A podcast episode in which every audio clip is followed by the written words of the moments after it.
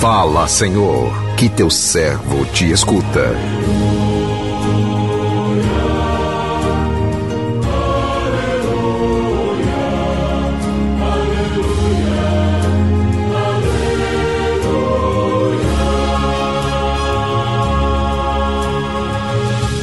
O Senhor esteja convosco, Ele está no meio de nós. Proclamação do Evangelho de Jesus Cristo, segundo Mateus. Glória a vós, Senhor.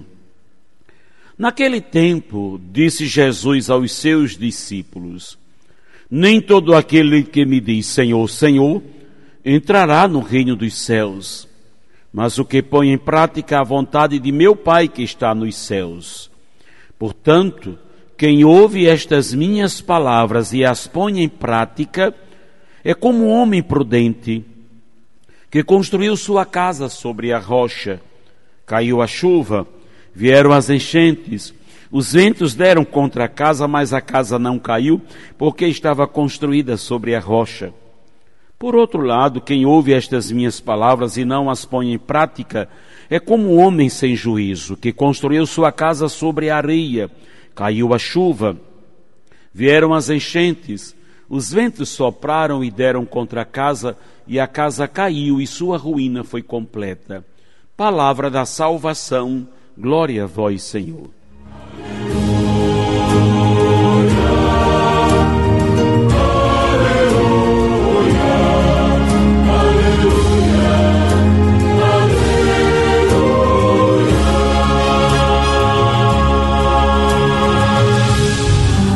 Meu irmão, minha irmã, ouvintes do programa Sim a Vida, para que a palavra de Deus frutifique no mundo através de nós, é preciso que ela ganhe vida em nós.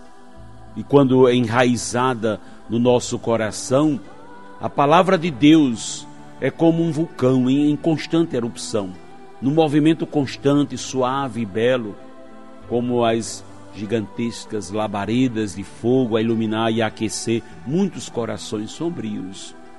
Ouvir a palavra de Deus não corresponde apenas na nossa audição física, sem entrar no nosso coração. Esta palavra de vida cai no vazio, é facilmente levada pelo vento.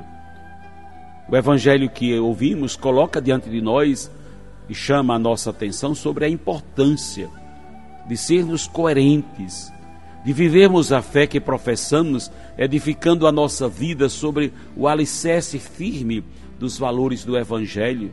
Nem todo aquele que diz Senhor, Senhor, entrará no reino dos céus, mas o que põe em prática a vontade de meu Pai que está nos céus.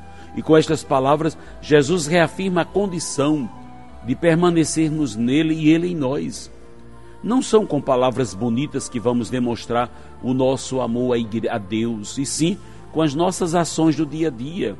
De nada adianta erguermos as nossas mãos para louvar o Senhor se não enxergamos o nosso irmão que está no chão.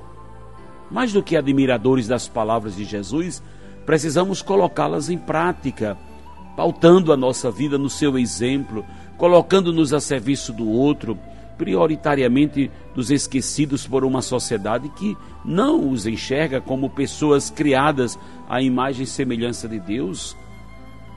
Temos que ter responsabilidade com a palavra de Deus, como portador, anunciador desta palavra. Não podemos olhar o mundo da janela como meros espectadores, vendo as coisas acontecer lá fora e nada fazer.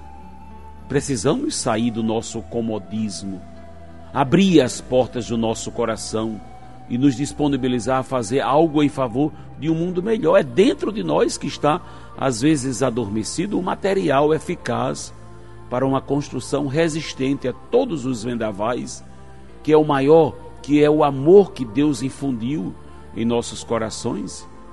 É com este material que iremos construir a nossa morada no céu. Construir uma, uma casa segura é firmar os nossos passos nos valores irrenunciáveis do Evangelho. O amor e a justiça é alicerçados nestes valores né, que devemos assentar a nossa vida. Afinal, nenhuma tempestade destruirá o que foi construído sob o olhar atento do construtor maior, que é Jesus Cristo. Nem todos que falam do Senhor têm o Espírito do Senhor. Nem todos aqueles que proclamam o nome de Jesus, que gritam o nome dele, exclamam o seu nome, nem todos aqueles que falam de Jesus significam, significa que tem o Espírito de Deus. Reconhecemos uma obra, se ela é divina ou de Deus, pelos frutos que ela dá, e não pelas palavras. Porque essas, essas muitas vezes são palavras que vão ao vento. Algumas pessoas querem até impressionar com seus discursos políticos, nos seus discursos aqui e acolá, nas suas falas, e em tudo invocam o nome de Deus, mas as obras não testemunham aquilo que de fato né, que estão falando. Olhemos para a nossa própria vida, pois nós que muitas vezes invocamos o nome do Senhor, que clamamos pelo nome dele, não significa que estamos nele porque nos aproximamos de Deus, não é pela palavra, mas pelo coração. E a boca precisa exclamar aquilo que ela tem dentro do coração. Muitas vezes a boca pronuncia o nome do Senhor, mas o coração está cheio de maldades, de ações diabólicas, perversas, mentirosas, enganosas. Por isso não basta somente ouvir as palavras do Senhor. É a isso que Jesus está se referindo. Quem ouve as minhas palavras e as põe em prática é como um homem que edificou sua casa sobre a rocha. Uma casa para estar bem construída precisa estar bem alicerçada. Né? Então muitas, muitas pessoas estão desanimadas, estão perdendo o sentido da vida, o gosto pelo viver. Muitas vezes estamos vendo casamentos sendo destruídos, famílias sendo arrasadas, a própria vida humana perdendo o sentido e a direção. Pergunta: onde estamos alicerçando a nossa vida? Não descuidemos do alicerce da casa, não descuidemos do alicerce da família, não descuidemos do alicerce da nossa própria vida.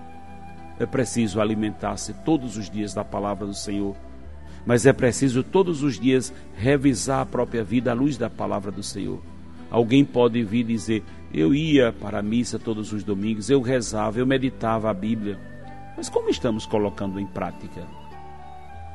Para a bênção, né? para a bênção permanecer em você, na sua casa, na sua vida, não basta ter uma Bíblia aberta não basta fazermos orações de vez em quando, é preciso vir purificando, renovando, lapidando, orientando a vida e nos convertendo a partir da palavra de Deus. A palavra não é apenas para ser lida ou ouvida, mas a palavra de Deus é para ser vivida. Por isso, alicercemos a vida em praticar a palavra de Deus, porque é assim que entramos no reino dos céus. Que o Senhor nos abençoe. Amém.